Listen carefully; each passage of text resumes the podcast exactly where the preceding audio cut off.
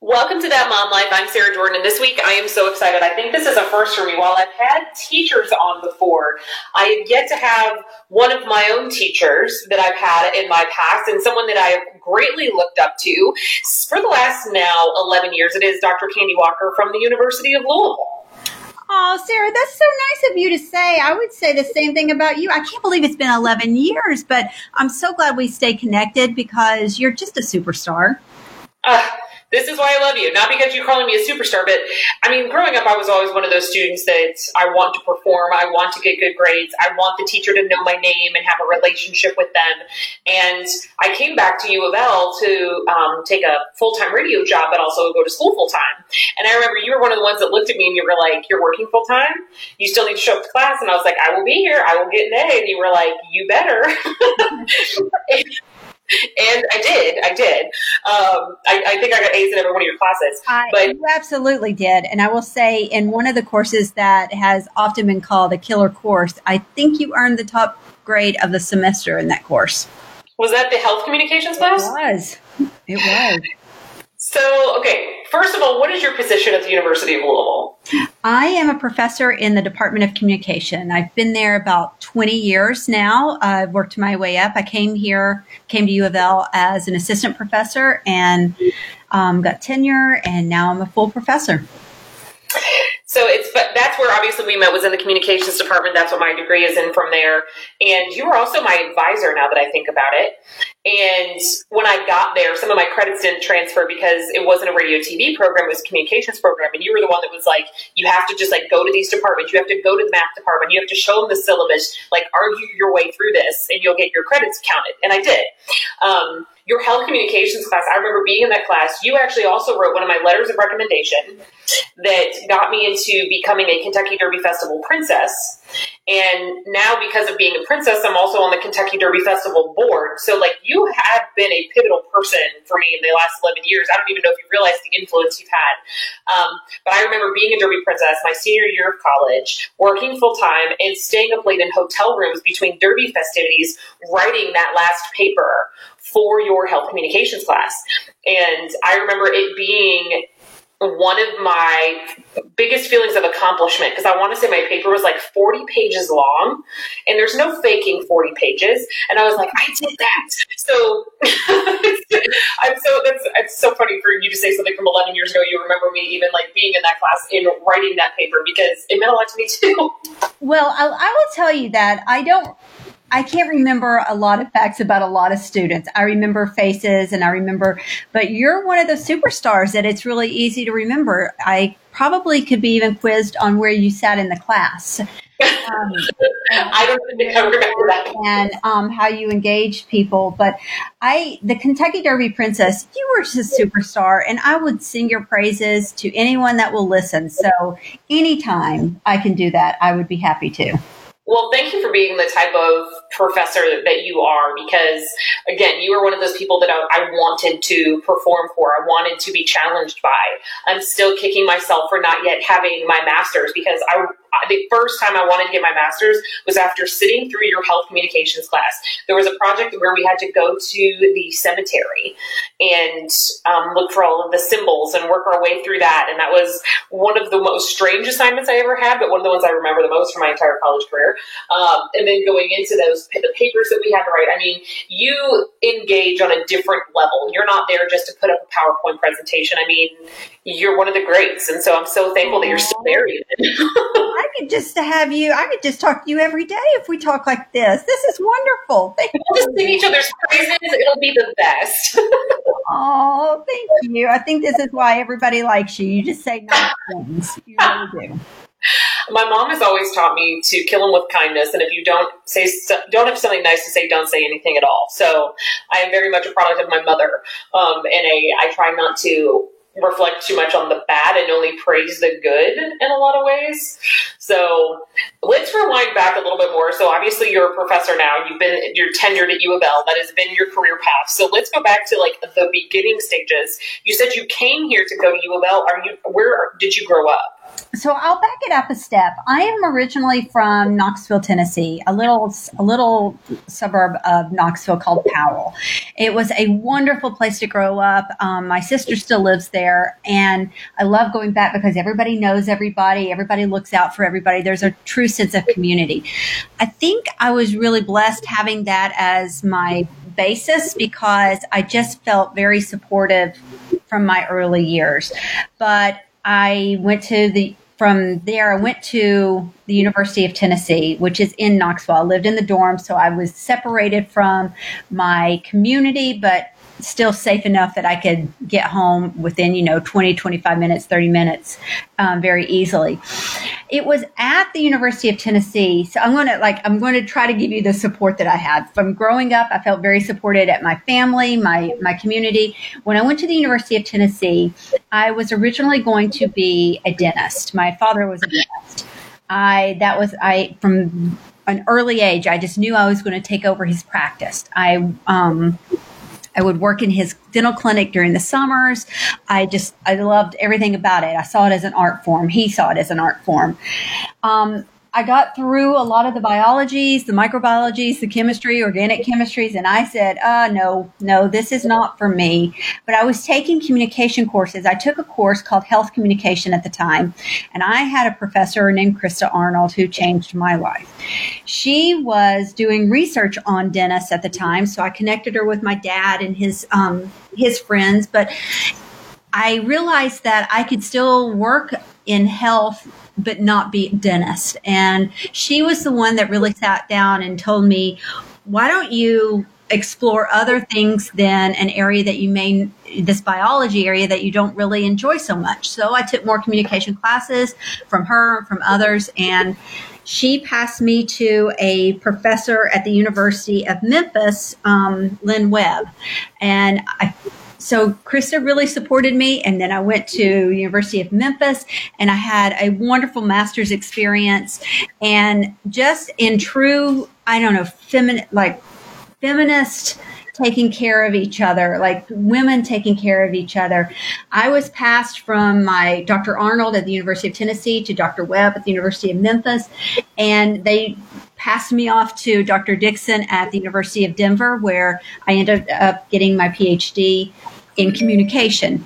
It was all a series of luck and a series of really good women looking out for the next generation of um, researchers and professors and just opening my eyes to what it could be like if I weren't a dentist, but I could still do research on health. So, um, I've just been really blessed being supported by a community and also by women who wanted to see me succeed and see all of my cohorts succeed as well. So I'm giving you a very long answer. I did my PhD at the University of Denver and I applied to jobs. I had several job offerings all over the country and ultimately came to the University of Louisville to be a professor because it was close enough home that I could drive home if I needed to drive home, but still far enough away that I could really make a place of my own. So that's a very long answer for you. No, I like very long answer. So I guess my, my first question in response to that would be when you realized you fell in love with the communications path, did you know that that path was pointing to teaching? Not really. I knew that it was pointing to me. My first introduction was um, doing research on Dennis. So my Dr. Arnold um, allowed me to work with her on the project and so I thought, oh, this is so great. I actually enjoy the people side of medicine and health and dentistry. I don't really like all the biology part of it. I don't really like getting in the mouths of people, but I like what they're saying. Um, so I knew that I liked the research part of it. I really didn't know that I would be a teacher of it until I was in my master's program and they the assistantship that I was on, I taught classes in order for them to pay for my school. So that was the first introduction I'd had to, oh, to do research. I also teach and that's and it was so it was this really cool um, bridge of being alone in front of a computer and also with other people and talking about the ideas that research is talking about. The classroom brings the research alive because I can sit and read journal articles all day long, but to have a class of students where I can talk about the research and the implications of it in a real world setting, I think that's that's why I think I had the most perfect job in the world is because I get to I get to be a lot of different things as a professor. I get to be someone who sits alone in front of a computer. I get to work on research teams trying to um, create the next set of research knowledge. And I also get to talk about it with some really great students at the University of Louisville who, whether they're pretending or not, seem interested in the research that we're talking about. So, was your dad disappointed at all that you didn't want to go down that family path? No, no. I mean, I think that he had moments of like, well, you're really not going to be a dentist, but um, once he saw that, I I think it was you only want the best for your children. I know you're a mom. You see like life lessons that you're like, oh, I wish you'd go this other way, or I wish you'd choose this, but they choose something else. But you're ultimately like, it makes them happy. That's great. I think that's where my parents were. Um, they were always just wanting me to be whoever I wanted to be. Dentistry was an easier path because you know it was a path that they knew that it was a path that they I could just walk into. So they were a little uncertain what it meant to be a professor. Um, up until both my parents I passed away now, but up until they both died, I don't really think they knew what I did as a professor. I think they understood, oh, she's a teacher.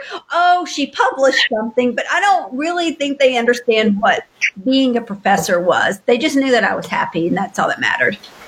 You know, I have a couple of friends, one that was going to school to be a chiropractor like his dad and then I met him and was like, You're going to school to be a chiropractor? You'd be perfect in radio.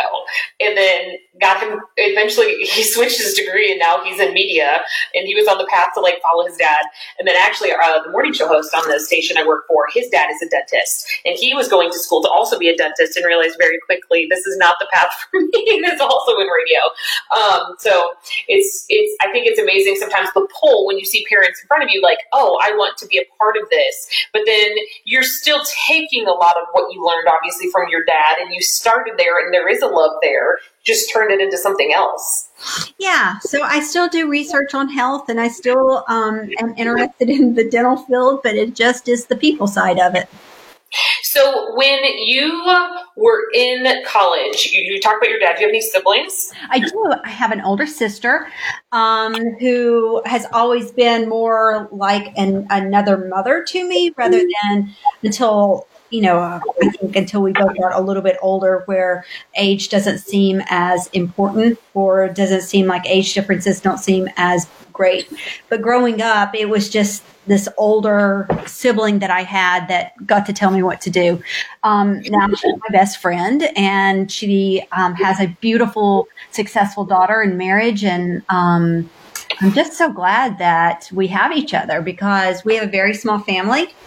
Um, like I said, my, both my parents have passed, and they both came from small families. So when we talk about family gatherings, really what I'm talking about is am I going to get together with my sister or not? Um, and it is a big deal because she lives four hours away. So we really like when we can get together.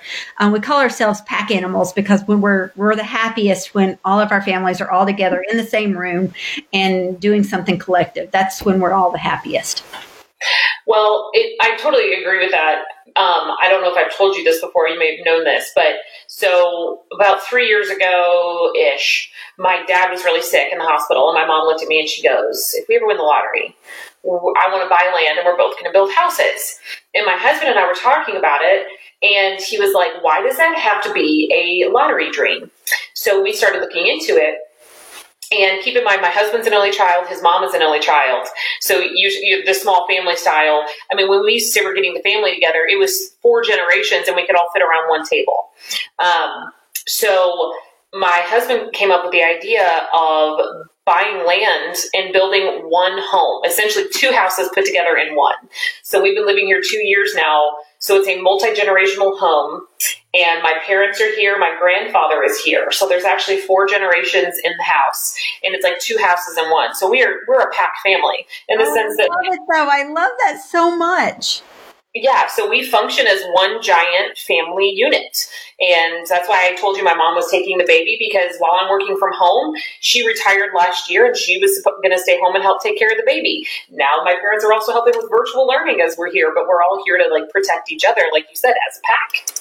I think that that really speaks to like the village um, metaphor that a lot of people talk about. It takes a village to raise a child. It takes a mm-hmm. it takes it takes a lot of people to have a successful life. And success meaning a lot of different things um, feeling loved feeling supported feeling cared for feeling like you have your basic needs met. So um, i think we all have been so trained to be individualistic that we have to go and be something on our own that it's nice when we start realizing no we really want to be with family or we want to be with our friends who are family and and create those villages where you have more people helping out well, and I think you're totally right. I think we were it was, such a it's such something that was embedded in us to uh, stand on your own two, two feet. You have to be independent. Like, um, are you asking for help? And then I know me, I have a problem saying yes to when people offer me help. And you're right. I think there's a difference in like being supported and having your needs met and feeling loved and having a village versus somebody like doing something for you that you should be doing yourself.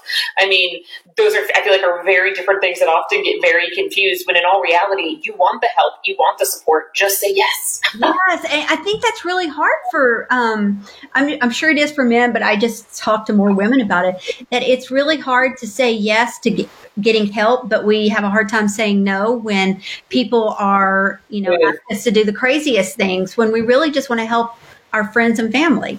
Um, but I agree. I it, isn't it interesting how we all feel like there's we don't want to burden people. Everybody has a full life. We don't want to ask too much of them. But like in your living situation, just having someone that you can pass your child off to that really wants to be there and be the person that the child's passed to. I mean, like what a wonderful feeling for everybody to feel needed and to also be able to share more love with other people.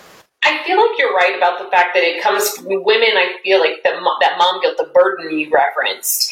We feel like we're just supposed to be able to do it all, mm-hmm. and it's impossible, especially in 2020, mm-hmm. um, when you're trying to be not just a working mom, but a mom and work and take and do school. I mean, it's a whole lot. There's so much to take on there.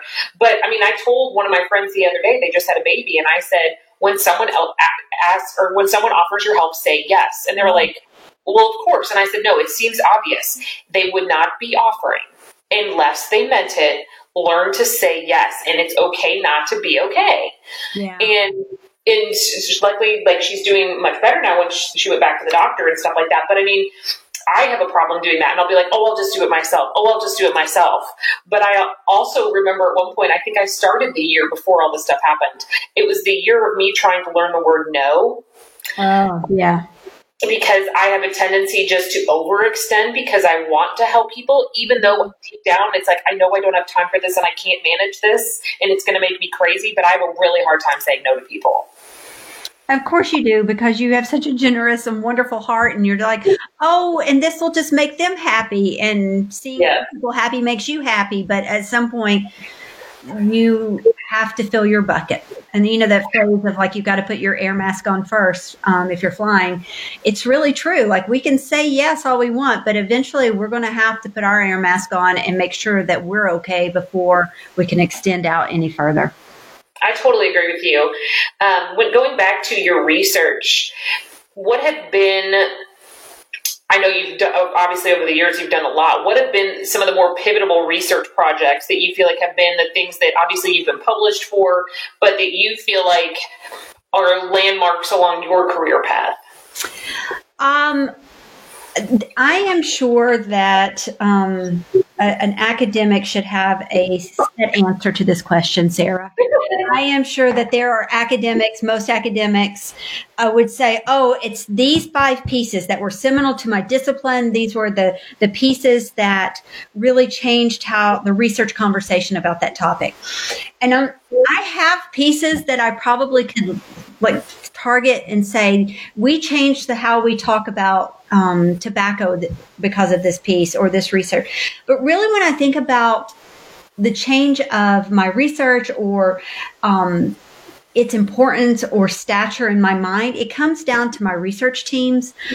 I was on a research team as an undergrad with um, the professor I was talking to about, and she introduced me to the world of teams. Like, here's what it means to be on a team, and here's how it works. So, when I went to Memphis, I worked on Dr. Webb's research teams, and it was that's like I can pinpoint a research team that I worked on in Denver. And then I've had three or four research teams here at University of Louisville that have really changed who I am as a person. I've learned about myself, I learned about others, um, and realizing how awesome people are if you just allow them to be awesome.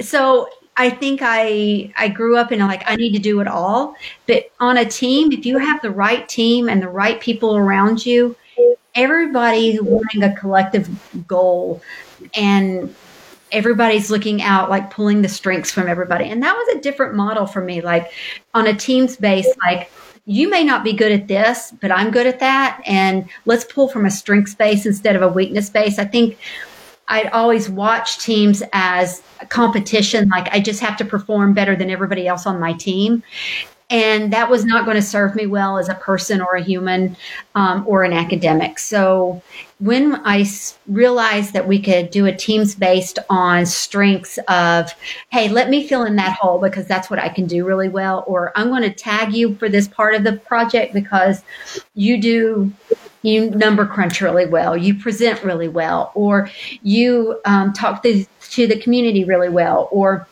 you you have the funding ear of the grant agencies. Like everybody has a strength if we allow them to to be a strength and to play to those strengths. Just makes you feel better at the end of the day. So instead of my research pieces i'd probably say i could pinpoint some research teams that really shaped who i am well, because I feel like that's a lot more of obviously you spend a lot more time with those people. You it was a long period of time. It was a feeling of being a part of a collective group. So really, what you're saying is it's not so much of what the end product was, but the journey to actually get there. Abs. Oh, you that was so articulate. You really should, Sarah. That was very articulate. you know, I, I um I listened to another podcast, and there are obviously celebrities who do TV shows and movies and all this stuff, and they often talk about that. That it's not even necessarily about the project that they're working on, but who they are working with, and that is really what shapes the entire experience itself.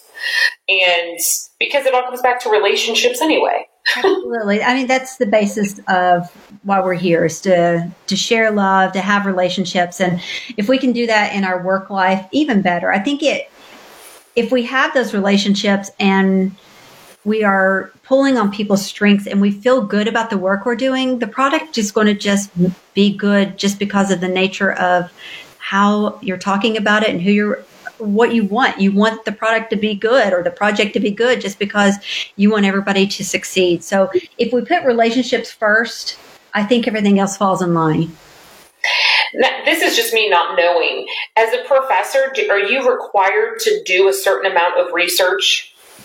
Um, there's an easy answer to that, which would be the saying that says publish or perish. Um, so the easy answer is yes, I have to publish. I have to do research. We are a research one institution at University of Louisville. So that means that we are supposed to create the new knowledge. We're supposed to create that research. Um, and as a research one institution, we have different criteria that we have to meet.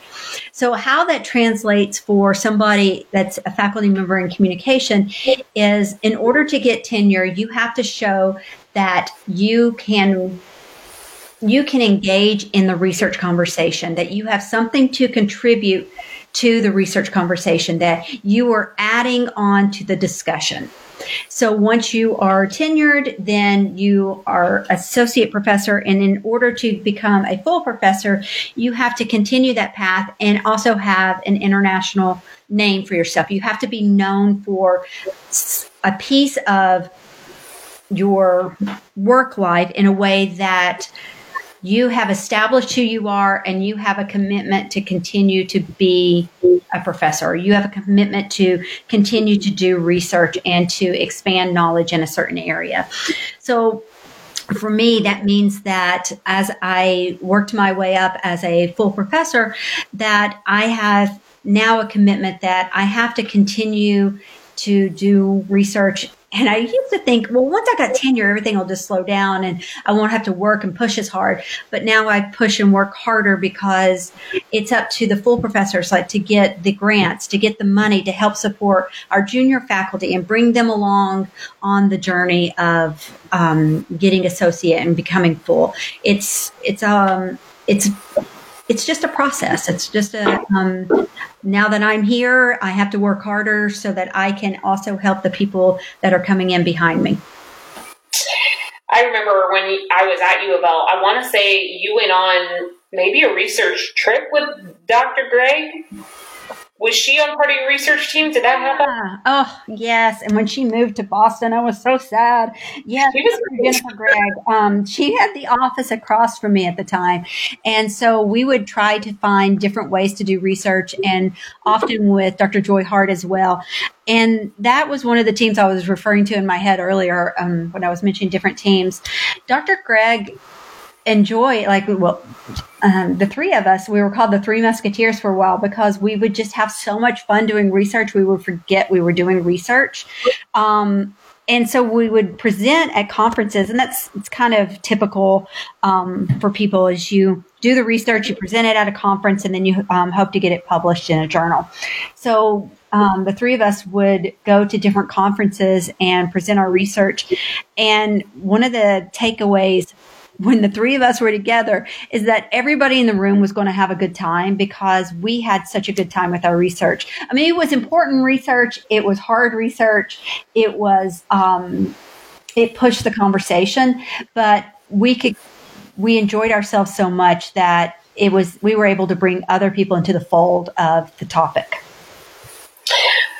that's what I remember. I because I had both of you guys at once, and that's when I realized very quickly oh, these are the people that I want to be friends with for beyond that. Because there's been four college professor, three college professors that I've had, um, and I went to three different schools actually, but still graduated in four years. And you are you're the one from U of L, and then two of the ones from the school I went to in Evansville that are people that like those shifting moments where you're like, I want to be like them, those people, which is why I just think teachers in general are such superheroes because they play such a large role. Even if you come from the best home with the most supportive parents and everything else, there's something a teacher can do when they're putting that knowledge in there and making all the little pieces fit together as you're discovering who you are and who you want to be on your path. And so that's there. It's a true gift given to teachers in general to be able to do that and have the opportunity to do that for other other teenagers, college students, children, kindergartners. It doesn't matter.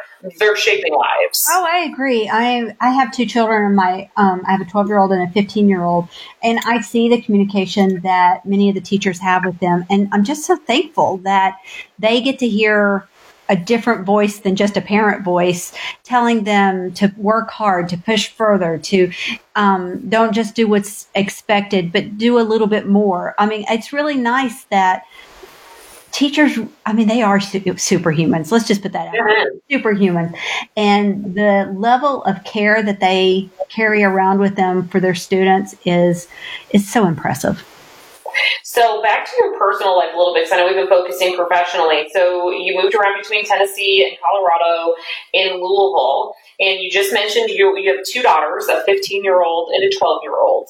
So rewinding back to um, when did you meet your husband? I knew my husband as we grew up together. Um, somewhat. Um, his best friend was Marshall Brakebill. I'm going to mention him, Marshall Brakebill. My dad's best friend was Dr. Paul Brakebill. So we did, I, I told you we were a small family. So we joined the Brakebills for holidays, Thanksgiving in particular. And Sam, who my, hus- my husband's name is Sam, um, was always at the Brakebills house. So I knew Sam from going over to the Brakebills. Um, we lost touch. We ended up having a college class together. Um, and I remember I was like, oh, there's Sam. And then we lost touch again. And it wasn't until I was living in Kentucky, I had gone home and we I had met up with Marshall and his girlfriend, his wife now, but his girlfriend at the time to watch a Tennessee football game, and he invited Sam to join us afterwards, and Sam and I connected there, and we've been together ever since. So you guys, you guys have been together. I, I love that you've known each other for that long, though. Yeah, it's kind of crazy. Um, but I think there's something I don't know. I that my something deep about it because I've known him my whole life and there's a good chance I could have married somebody that neither one of my parents ever had met. Um, in like since they've passed and i know that i got together with sam after my dad had um, um, died so it's really nice knowing that my dad knew who i married I, I know that sounds crazy but there's like some I don't know, connectivity that I really like that um, Sam's just seemed to be part of my family even before he was part of my family. Well, he had roots there, so you knew your dad maybe approved of him even. oh, yeah, that, that's kind of nice. Or I was going to give him his approval, like, oh, yeah, my dad would approve you. no, but he would. Um, Sam is a realtor here in Louisville. He is um, a wonderful dad and a great husband, and um, we've made a life here. I mean, he's from Ten- a smaller um, Loudon, Tennessee, so a smaller suburb uh, around Knoxville, and um, we've we've figured out a way to create. Um, a village and a life here in Louisville, and I don't think that we'd ever move away from Louisville now. We love it so much. Does he come from a big family? Kind of, but not really. Yes and no. Um, he he had um, he has two living brothers, and um, his mom is still alive, and she had a she has a brother. Uh, a, that's living and he has a humongous family. So Sam's family, extended family is a lot larger. So when we have family outings now. Um, his mom still hosts, and we all just congregate at her house, and my sister and her family just come along with us. So we've all merged our families really beautifully so that no one has to feel, or I don't have to feel like I have to have two holidays, one with my sister and one with his family. We're all just all together having a holiday. We're just one big family now. I love that. That's essentially what we did. I was telling you about my husband's small family. And so with him being an only child, his mom's being an only child, he has some some more family on his dad's side, but on his mom's side, when his grandparents passed away, that means that entire family of the immediate family was just him and his mom and his stepdad. Mm-hmm. So now, a lot of times when we do family gatherings, I come from the Massive family. They're just part of it. It's like, just come on over. Let's not choose. I mean, I remember the days when my husband and I used to go to three different Thanksgivings in one day. And now it's just like, let's just get the entire family together. Let's just, it doesn't even matter anymore. Just put them in there. Are you glad you built the house that you built so that that can happen? Oh, you have no idea. I mean, when baby three was a surprise for us, and I remember the night I found out I was pregnant, I was like crying and just in shock because we were so surprised. And my husband's like, think about it your dad's getting ready to retire. We just built this house. We have room. Like, it's going to be okay. And even before the pandemic hit, like, it's just going to be okay. Um, and now with the pandemic, my dad is more high risk and my grandfather's here. So obviously he's 88, he's high risk. So it's really a job of the entire family, a burden we all take on to protect each other. Just because, I mean, every day there are nine people in this house and we have to protect each other at all times. Obviously the adults. So it's to protect the kids. And I mean, with my, my youngest is only one. So I mean, it's just really, it's been really nice to collectively function.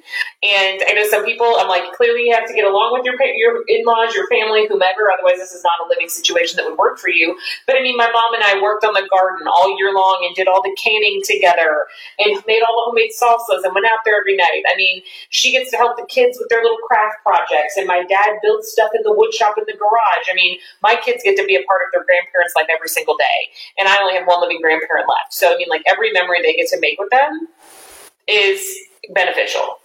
Absolutely. I'm just thinking about how lucky your kids are to have so many people on a daily basis love them. Yes. And that is going to help them in so many ways that we can't even measure right now that just that they feel grounded they feel loved they have different stimuli at any given point with different people um, what a that's just beautiful. I it was one of those like taking a mother-in-law suite that they may build in some houses, but literally making it an entire house. And so we do shut like doors shut. We have our own time. We have our own space. But I can definitely say now in two years, I've not gotten sick of the living situation that we have. There's enough space and separation. So it's just it's strange. I never necessarily thought that we would live this way, but it makes total sense. Growing up, my dad always had an open door policy. He's like, if I can ever provide for a family in need, the door is always open. So there were many times in my life growing up that an aunt and uncle would be living with us, and aunt and uncle and their kids, their kids. Um, grandparents would be there for long extended stays. We helped take care of long term other family members. So I mean, we've always just lived in this house of taking care of other family members. So it's it's a crazy little lifestyle, but honestly, it's more and more I realize it's one of my identifying traits as to why I am the way that I am. it is. I mean, I think that just speaks to your generosity. Absolutely. I mean, so as you go through your career now, okay, wait, I, I, went back to personal life. I'm going to stay away from career. I'm just so fascinated by what you do because there's a part of me that knows if I ever got out of my career, I would be wanting to head towards the educational path. Yeah, but good. If you ever get out of the field that you're in, I want you to come talk to me so we can get you as a professor. Yes, yes, please. Um, so, with your daughters, now going back to becoming a mom, when you and Sam first got married, was it were you guys traveling a lot, and just focusing on you, or did you guys end up having kids pretty soon after? We had kids pretty soon. Um, we were already in our mid thirties, and so we knew we wanted to have children, and so we didn't know if it would take a long time, if it wouldn't. So um, we we knew we wanted to have children pretty quickly. I was working um, a lot and traveling a lot, so it wasn't. Let's see, my daughter's 12 now. Um, I was doing international trips. Oh, with research and with students, taking students to different countries.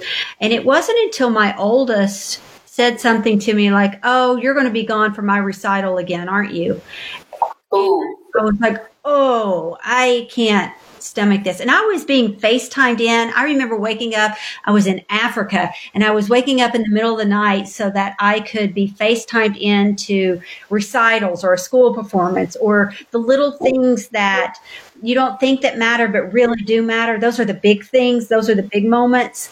So, um, it was after was one year that I, I think I did like, I don't know, 9, 10, 11 international trips on top of some other like travel for research and i was like i i can't do this anymore and be a mom. And that was one of those moments where i had to choose being a mom over a, di- a, career path that had taken me in a different way. Um, i think about those moments a lot because i think women in particular are have to make choices uh, that benefit them and their children and their families in ways that I don't think men have to or haven't been forced to. Um, so I I think it's really hard to be a mom and to work. I am not going to lie. I remember when I was where you were, like having the little ones and like dropping them off at daycare or dropping them off um, what I would bring them to work with me when I had, because we didn't have family in town. And I was like, okay, I'm just going to bring them to work. I remember taking my kids to class with me or to research meetings with me. And It's like, this is just who I am. And it's a juxtaposition between being supported at work and saying, yeah, you know, you're a mom and we support you too, but we need some boundaries because we can't have your kids at work with you. So it's, it's a juxtaposition of like, how do I become a mom and a, a professional at the same time?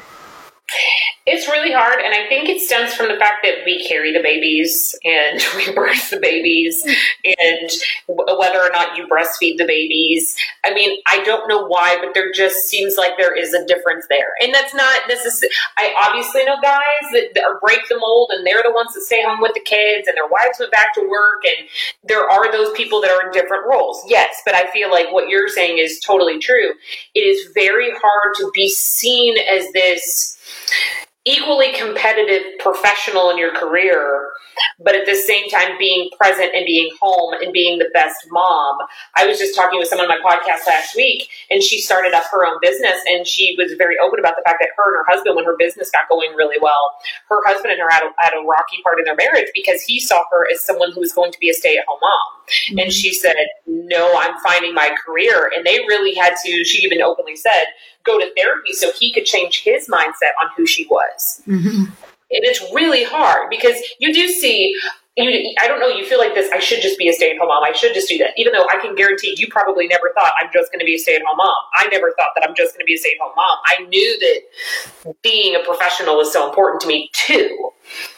So I just wanted to do it all. I wanted to do all the things. all the things. I didn't want to be just a stay at home mom, or I wanted to be all a stay at home mom. I didn't want to just be a professor, but I wanted to be a complete professor. So I wanted to do it all. Um, I read a quote one time that said, I spend my time at home pretending that I'm not a professional, and I spend my time being at my professional at work pretending that I'm not a mom. So I spend a lot of energy when I'm at work being at work and when I'm at home being at home and trying to pretend the other worlds don't exist. And I think that's where a lot of women get exhausted is the whole burden of I want both of these things fully. I don't want to do one or the other in a half-hearted way. I want to jump in both feet and do it the best I can. And there's uh, in finding ways to do that that feel good to your soul is hard. It is really hard. And you're, you're right. I, people used to ask me, how do you do it all? And I'd be like, when I go to work, I'm at work. And when I go home, I'm a mom. And like, if it's derby season, well, I'm working more. And if my kid's sick, I'm at home more. And then more and more this year, I'm going, that's not true. When I'm at work, I'm not not a mom. What? And when I'm home, I'm not not a professional. And by me saying I just have to balance it implies imbalance. And it's like these just things coexist. Although this year they coexist in such a different, more difficult way that there are no boundaries. But I know that I just keep telling people I am only 100%. percent mm hmm I only can be divided so many ways, but I will never achieve more than 100%. And it's really hard to figure out what is what. I mean, I'm literally podcasting with you right now, and I can hear my stubborn little one year old screaming in her crib. And there's a part of me that feels so guilty right now. But at the same time, I'm like, she has to take a nap, and I need to record my podcast.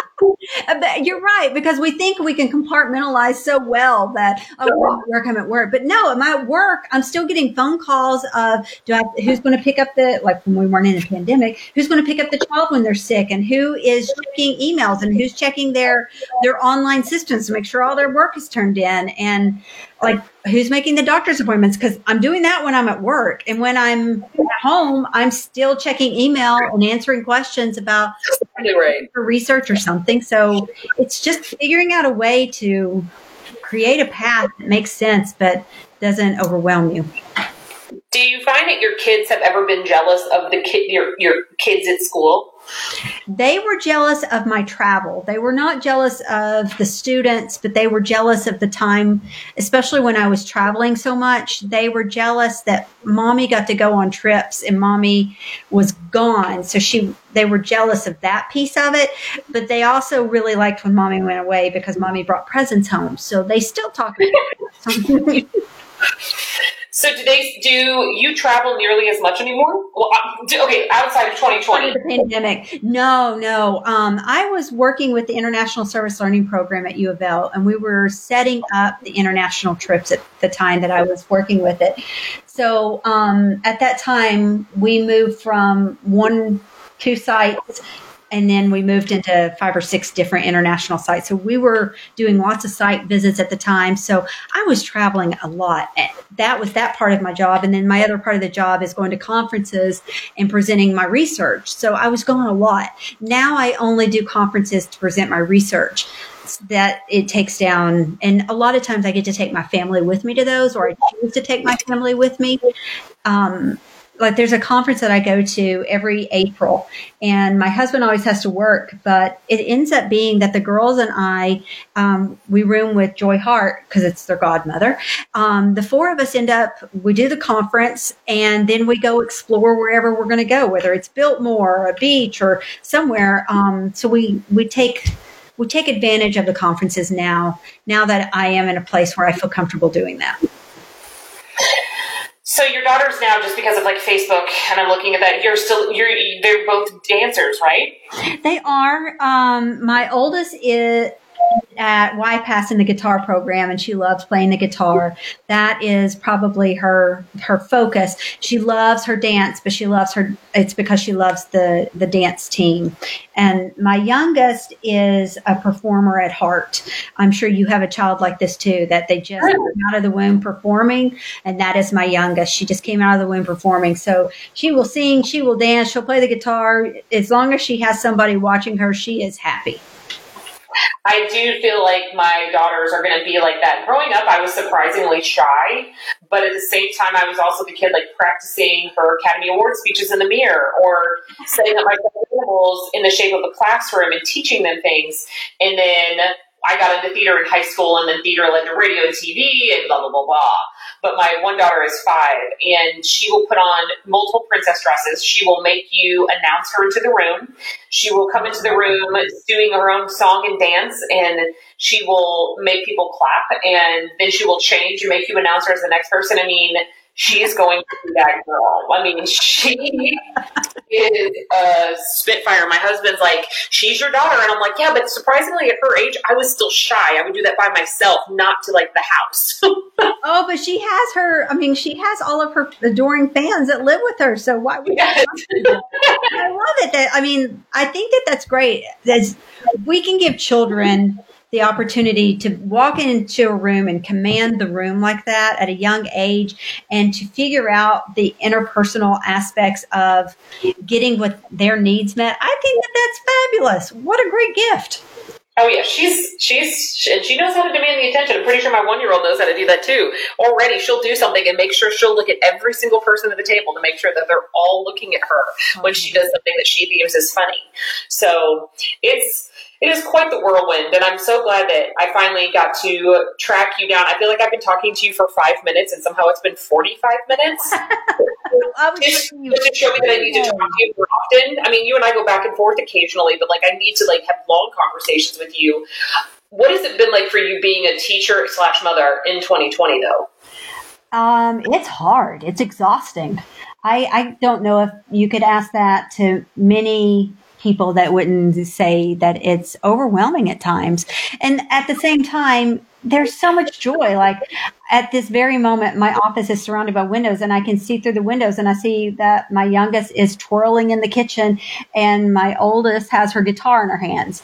And so like there's moments of like, I wouldn't be able to have these, these sneak these moments of just pure joy of them interacting with each other if we were all in our real worlds of school and work. Um, so I, I don't want to miss an opportunity of enjoying all of us being together in the house all the time, but there are there is absolutely moments that we've all needed a break from each other. Yes, I mean there are those points. I know that by the I'm, you're probably like this too. By the end of the day, by the time that I get up before my kids to start working before they wake up so that I'm uninterrupted and I can drink my coffee in peace and work. And then I'm juggling school and work for the remainder of the day. Then they stop school and then I feel guilty for still working. Mm-hmm. And then you get through dinner and then you're trying to get through bath time. It's not so much you anymore, but trying to get through all that. That sometime by the time I get down and, and laying in bed, that's truly the first time I've relaxed since about 6.30 in the morning. And this is about 9 o'clock at night every night. And then it's like there's this 60 to 90 minute window where it's like just me and my husband. It's the first time i've relaxed. It's the first time i've sat on a couch or a bed and relaxed. I mean sometimes i just miss driving in my car and driving to work and being alone or listening to a podcast without being uninterrupted or focusing on one task at a time. It is just i mean you're right. There's not a single person we are all on the same page with the 2020 is awful. 2020 is difficult. 2020 has been a challenge. Like everyone can agree with these things. No one wants the positions we're in. Mm-hmm. Um, and it's just because it's mentally you're trying to take on so many things at once.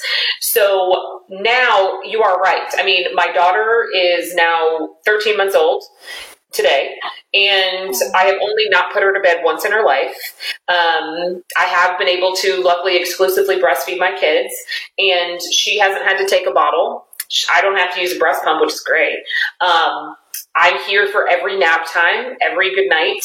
I see my kids in school and I get to hear their teachers, and it's so cool to see that different side that we would never have seen before. Mm-hmm. And I get to see my kids every single day, and I got to see my daughter's first steps for the first time. I missed my other kids because they did it when they were at their babysitter's house. Mm-hmm. I mean, it's that you're so 100% correct in the sense that there are silver linings and moments that you're not missing that you would have been missing had you been at work or had you been had the kids been at school or whatever it is. So I mean, I don't know. It's I, I said to someone yesterday when I look back at the fact when we first shut down, everyone thought, "Oh, this will be like two weeks." Yeah, and no, no one thought that we would still be in December dealing with this. And I think about how much the entire society has learned in nine months about how to exist differently in the same space, you're going to have a lot of research ahead of you you could do if you wanted. Absolutely. Or you can come back to school and you can do it. I will do it because look, I I have a lot of feelings and a lot of thoughts on what has happened to people's social skills during this time, communication levels, ways that communication has increased. Is technology and virtually speaking satisfy the same thing that you need if you were physically in person with these people? Um, there's a lot of thoughts I have on all of this. Absolutely, absolutely long term effects um, of social isolation. Um, Oh, Although I still live in a crazy house, so I mean, I'm still dealing with people all day. Absolutely. Oh my goodness, yes. I was just thinking about um because my daughter, like people that are like, oh, we're self isolating, and then you hear that they all got together, and you're like, you can't say you're self isolating and still get together with people, or no. um when we see people that have gotten together and we're like, wait, we're supposed to not be getting together with people, so there's this point of like when like just uh, knowing what to do and when to do it and knowing when you do need to get with people because your mental health in a safe mm-hmm. figure out a way to get with people so that you stay in a safe safe mental zone. I mean, there's a lot that people are juggling on an, a minute to minute, day by day basis that it's not the big things of like, how are you going to do work and who's going to feed the kids yeah. and who's bathing them, putting them to bed. Like it's the little, you're overwhelmed with all the micro decisions that you're making every day.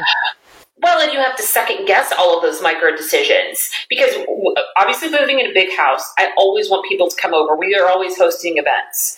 Well, now when this first we got out of lockdown, I think we had this that like two month period of um, false hope um, this summer, and I would ask people, "Have you been safe?" And then I realized safe was an opinionated word mm-hmm. because it's safe on what they find safe not the CDC, not any guideline, just what they deem as safe. Well, then if you're in a high risk family like mine, you have to start second guessing these relationships. So then I feel like it's affected a lot of my friendships because of lack of hanging out, lack of being with them, or because of social media. You can see everything that you're they're doing. To your point, you're like they say they're being safe, but then they're hanging out together, or they're going to parties, or they're going over here, and you're like, but but what are you doing? I mean, and then you find yourself questioning people. And because I mean, I've done that to my good friends, or I had a coworker who I had to go to the office and they walked into my office without a mask on for a while. And later that day, I had to text him and I was like, hey, that made me uncomfortable because I was wearing a mask. Have you been safe? And by safe, what do you mean? And I'm like, oh my God, in what world did I ever think I'd be questioning people like this? I know. Like, I'm actually like looking at behaviors like, oh, I don't want to be judgmental. I want to be the, yes. I don't want to be that person. And at the same point, I'm like, oh, we can't hang out with you. We can't be with you.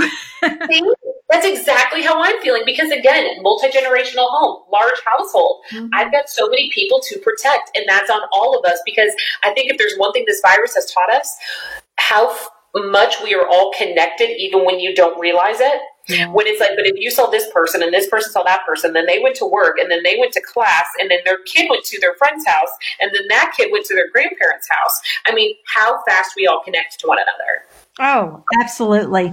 It reminds me of like when we used to um, talk about safe sex practices and the, uh, and now it's like, but taking it to an nth degree because it's not just who we may but now who have you just been within six feet of? I literally compared it to that to one of my coworkers last week. I said, "This is actually like having a conversation about. So, can you please give me the history of your sexual partners? Yeah. Like, but now it's like with everyone you're around because you're sharing each other's germs. Yeah. Like, I, I completely sure, did, did the exact same analogy to someone because it feels like that. Although that seems very personal, but right now we're basically asking, "Who have you been around? What have you been doing? What have they been doing? Where are you going? Who are you hanging out with?" one of the reasons why we're you are being safe or like my version of safe it's like when they do the contact tracing on us i don't want to have to list a bunch of people out because i'm going to feel really bad. I'm going to feel really bad because i would have a long list or a short list. Like i just oh i think about that um, so we really aren't seeing many people because I just can't imagine having to record everybody else around. I just don't want to be that person. I totally agree with you. That's how we feel too. It's like if we do contact tracing, I I, we did have to get my son tested at one point just because he had a fever. And of course, they're basically testing anything with a fever. They're making sure of everybody. And I said, I can hand you my one hand and show you, here's my contact tracing to these five people. And none of them have had exposure. So I don't think it is. And he was negative. So, well, Dr. Walker, Candy, I greatly appreciate talking with you today. You have always been a light in my life for the past 11 years. I am a lover of education, but more than that, the experience of the people I met along the way. And I would not be where I am today without you. Aww, and so that is glad that we are still connected on a personal level. You're just awesome, and your awesomeness is going to was going to shine this world brightly. So, um, thank you for having me, though, inviting me in and talking with you. I feel so lucky that I got to talk to you for almost an hour. This is amazing. Uh, we need to do this outside of your podcast as well. Please, that would be amazing.